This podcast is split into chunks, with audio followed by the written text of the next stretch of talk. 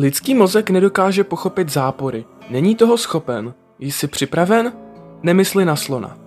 A vidíš? Takže se stane, že velmi často ještě zesílíme věci, když je dáme do záporu. Nedokážu to udělat.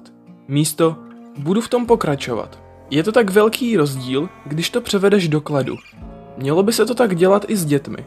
Na místo říkání dětem nejes na gauči, měli bychom říct jes u stolu. Piloti to vědí, je to dobře známé v komunitě pilotů, že když pilotovi řekneš, aby netrefil tu překážku, trefí ji, protože se soustředí na tu překážku. To stejné platí pro tebe.